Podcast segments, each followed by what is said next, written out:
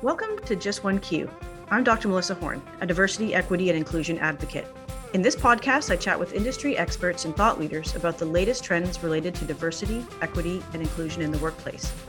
Each episode, I ask just one question tied to current events. The goal is to leave you with the tools that you need to drive change in your own life, both personally and professionally.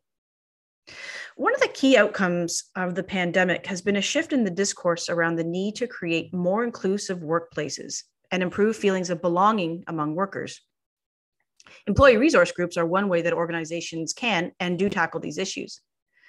It might surprise you to know that employee resource groups have actually been around since the 1960s. In fact, the first ERG was started in the 1960s when Black workers at Xerox organized to discuss race-based issues in their workplace. Over the years, ERGs have gained popularity, especially in the US, and more recently, they've started to gain traction here in Canada too. A quick Google brings up a lot of information about ERGs, but if you don't have an ERG in your organization, or if you haven't been a part of one, it can be difficult to truly understand how they work, what the benefits are, and how they can be an effective entry point for pushing strategic DEI initiatives in an organization. So for today's question, I'm asking, why is an ERG a good entry point for DEI in an organization? And I'm really excited because today I'm joined by Stephanie Trevino, and she is the co-founder of Better Belonging, which is a nonprofit focused on providing support to ERG leaders, corporations, and DEI professionals. She's an award-winning champion of equality, diversity, and inclusion. Stephanie has more than 20 years of leadership driving and managing cultural change in male-dominated industries, including kickstarting diversity and inclusion efforts at a global Fortune 500 company. Stephanie, I'm really excited to chat with you about this topic today. So kick us off. Tell us about, for those who don't know, what is an ERG and why is it a good entry point for DEI in an organization? So an ERG is an employee resource group. And I think it's a great entry point because it can mean a different thing at every company. It's a good place to start because it isn't a predetermined structure. You don't have to match what any other company has done in their ERG. It can be unique to your own organization, and it can be a grassroots effort. For example, at my company, when we started one, it was specifically targeted at women. And the goal was that women were kind of hitting this barrier kind of at the director level to try to move up within the organization. And so as we formed our group, we thought about, well, what's important to this group of people? What's important to our company? And how do we form this group? But an ERG can be different for any situation. For example, an ERG for young professionals can be more about networking and feeling involved in your company. An ERG specifically targeted to caregivers can be focused on either parents or people taking care of elderly. And it can, those unique challenges that you face with trying to balance work with all of that hard work at home as well. And so I feel like the reason an ERG is a good place to start is because you can pull together a group of people that have similar challenges, similar goals within the organization about how they want to make it a better place to work. And they work together to create the environment that they want to have. I think it would be hard for a single person, right? And a single employee to really make a huge change within an organization all alone. It's a little scary. Mm-hmm. But the advantage of having an ERG is you form this community and you've got kind of that protective cover, I would say, mm-hmm. right? If you've got a group of 10, then, it's this group giving feedback to the leadership of the company about these are the challenges that our group is facing. This is the challenges that, women moving to a director level or caregivers are having, or, it gives you cover. It's not a single person saying, this is my personal problem. You've all discussed, hey, this is what we're feeling kind of universally. And it gives the leadership of a corporation a little bit more motivation to try to help that group. You're not just helping one individual who happens to have a very, very specific issue. You're trying to address a broader challenge among your workforce. And so those are the kind of the reasons that I feel like it's a good entry point because of that. It can be grassroots and it can be very individualized.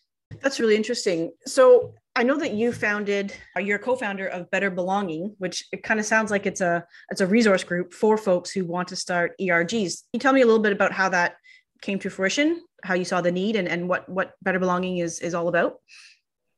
So Better Belonging actually started from a LinkedIn post where one of our team started a Slack channel and said, hey guys, at this point in COVID, it was the middle of 2020, and we were all struggling.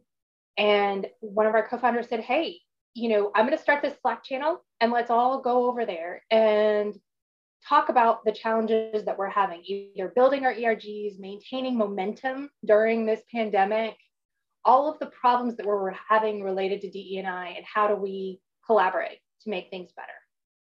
And over time, it grew from just a Slack channel with a few different threads to people really supporting each other. So you had ERG leaders that were willing to jump in and share their success stories, share their experiences, share a sample charter of how they started their organization. You had DE&I providers that were willing to, again, give their advice, connect back to some of their, maybe their trainings or things that they've seen. And people at small companies and startups that were looking to start on their DE&I journey that just needed some help. And I found it to be a really great community where people were so helpful in solving those problems. And as you start an ERG, you tend to be, let's say, funding strapped a bit. There's usually not a lot of dollars for your first ERG or for the first DE&I initiative. You usually have to gain some momentum before you can get funding. And so it's helpful to not have to reinvent the wheel every time, to be able to go to this group and say, hey, give me an example. Or if your management did start pushing and say, hey, I need a speaker for this type of event, you could drop into our channel and say, hey, does anybody do this? Or anybody know a great speaker that they've had before? Give me examples of a panel that you've done that was really successful. Anybody want to speak on a panel? Those kind of things. And it was just a good community. Now we have struggled a bit. We started in 2020 when people were very excited about being online and talking to each other. And we've all got the fatigue from that. And so we've definitely slowed down in the channel. So we try really hard to monitor it and try to make sure everybody gets answers. And we have just some amazing DE&I professionals that are either at an organization or that's their consultants. And a lot of times we can flag them in a thread and they'll pitch in with a great answer and just generally help out the group. And so we really appreciate that. So we just really want people to stay involved so that as people are farther along on their DE&I journey, they can give back to people that are just starting, or they can help you out in a crisis. You know, maybe I've done this before, but I haven't run into this problem and somebody else possibly has. It crosses industries. I was oil and gas. We had a lot of people that were in tech. Okay. Different industries have different challenges, and we have a lot to learn across those industries as well. And so that's one of the reasons that we really love it. And I've made some great friends that, you know, I've met Canadians within this, so, you know, all over the world. And it's interesting how our challenges are similar, and we're really able to share those resources. I want to go like a bit into the nuts and bolts of sort of what it's like to start an ERG and what does success look like? What does that look like? What does it look like to start an ERG for folks who are thinking like, well, maybe I want to start an employee resource group, or even for leaders, if their employees come to them and say that we're thinking of doing this, what are some things that people need to think about if they're starting this journey? So I think the first thing to work on is look at your existing company culture and the group that you're trying to support, and really identify what your goals are. And that goes back to, are you a young professionals organization and people really just need to get to know others in your workplace?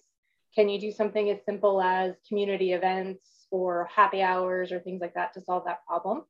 Or is it that you want to be a place of education? Right? You want to provide information so people understand what's going on in your community. Do you want to be an activist organization? Do you want to push the boundaries? Mm-hmm. That's always been my place, right? So I always push the boundaries in my organization and say, well, I've counted and there's not enough women in your senior leadership team and we need to make changes. But you have to take the group of people that you have that are willing to organize it and work together, and as a whole, determine what your goals and values are as you mm-hmm. get started. Otherwise, you're trying to the shotgun approach. You're trying everything without a clear goal. And we had, within my organization, we had several months of brainstorms and sticky notes and take these and boil them down to a bigger idea. And honestly, even negotiations over what our organization was going to do. Were we even going to have happy hours? I voted no, because that was the place I was in my life. Mm-hmm. But it just depends on what your goal is and how to make that happen within your organization. And that's from the grassroots perspective.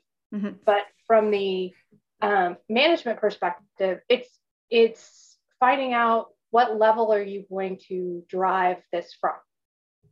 Obviously, if your CEO is involved, then that's wonderful, but who mm-hmm. are you going to have run it on a day-to-day basis? Do you have a DE&I director that can manage that? Or are you going to put this on some member of your staff, right? And at what level within the organization? And those choices are going to determine how that ERG runs. For example, if you assign it to someone that's in their first 10 years of working, there's a level of credibility. Are people going to join that organization? Are they going to get face time with the big bosses, right? Versus mm-hmm. if you assign it to the person running the ERG is maybe a senior vice president, right? So it's going to determine what kind of participation you get and how that ERG grows and expands. And so all those things are considerations when making those choices and how you want to influence your organization. That's really interesting. So I'm just thinking out loud here. So for folks what is sort of once you've figured out what your actual, your goal is, and as you mentioned, that can take some time and is in itself a journey and a process. What are some things that folks should be doing? So you mentioned, obviously seeking financial support from your organization to help fund those initiatives. How can leaders sort of be enablers of this and ensure that these resource groups get the resources that they need? So how can leaders make sure that these are successes within their organizations? So I would say the biggest driver would be visibility and participation. So if you have a senior executive that kicks off an ERG and then never shows up again, that's not going to help your organization. So it's the continued interaction, because no matter what your ERG is doing, if you're working on the culture of your company, then interaction at that senior level is important to everyone within the ERG and having their voices heard. And so if you open yourself up to a willingness to either mentor people that are within that ERG, offer budget. We've done activities like we had senior leaders pick a book and do a coffee book chat with a small group, less than 10, just because then you get to read that senior leader's choice of book for the month, maybe, and you get a chance to talk to them one-on-one, and you've got kind of a focused discussion. Mm-hmm. And so what I really see from senior leaders is actively participating in a way that really lets you get to know the people in the ERG and not just, but the FaceTime is important as well, because it does show that you're vested, right? That it's not just a one and done, you don't kick this thing off and then leave mm-hmm. For vacation. And then again, investing money to fund them so that they can have speakers or events or all of that, and investing your time to be a speaker or a panelist or help organize those things, all show that your senior leadership is dedicated to the group. And I'm just thinking about this, as I mentioned, sort of thinking about the title or the name of your nonprofit is Better Belonging. And I think we think about, people have many different acronyms, DEI, DEIB. The B is becoming more and more important, the feelings of inclusion and belonging. And to help us wrap up this conversation, just sort of talk to me about the importance of ERGs to creating a sense of belonging and inclusion in organizations. So it's funny, when we started our organization, we were calling ourselves ERG Coalition and things like this, trying to figure out who are we. And the Better Belonging really grew out of that, this sense of, I don't want to just show up at work. I want to belong. I want to feel connected to the other people that work there. I want to belong. And I think ERG leaders, if you're willing to put forth your time, it's usually personal time. It's not usually company time invested in starting an ERG. Then not only are you invested in the company and you want everyone to belong, you want yourself to belong. It's really this, you're just building the sense of community. And to me, it's taking your participation at work from the level of I show up, I get my stuff done, to I really am thriving in this position. And an ERG can just help connect you to other people within the organization so that when you have those rough days or a complicated task that you don't know what to do, if within your normal sphere, you don't know who to reach out to, I guess you just another couple people to check in on and say, oh man, this particular problem XYZ today is not happening. And they say, wait, hold on. I may not be in your department, but I've heard of this happening before. And you might find a connection that you never knew. And that's just more of those touch points within the organization that really make you feel connected and belonging. Or if you're having a rough day and just somebody from your ERG may be the person that just grab them and go to lunch, right? Yep. Any little thing that makes your day at work feel better and gives you that energy to keep moving. So Stephanie, if people are interested in starting an ERG, if they're currently a part of one, but are looking to connect with other folks, where can they find you? So we've got a LinkedIn group called Better Belonging. And so we've got the main company page and then a private group that they can request to join. And then we've also got a Slack channel. And we would love to have people join. And what we'll do is if you're having an event and you'd like to share that with other people, we would love to share that with the rest of our community and have them join in. If you have questions, we'd love to share those and get input and feedback. And you never know what great ideas that you can get from the bigger community that we have. And we'll be sharing the links as well in the show notes so you can find Stephanie and the Better Belonging folks. Thank you so much for this conversation. I love what you said there at the end about not just wanting to sort of show up for work, but there's a real desire to feel like you belong and make those connections that are beyond that transactional. Thank you so much for sharing your expertise today. For folks, again, as I mentioned, if you're interested in learning more about starting an ERG in your organization, if you're interested in joining the Better Belonging community, you can reach out to Stephanie and the group on LinkedIn, and there's a Slack channel, and we'll provide you with those resources. As always, if you have any of your own questions or would like to be a guest on the show, please feel free to reach out to me on LinkedIn.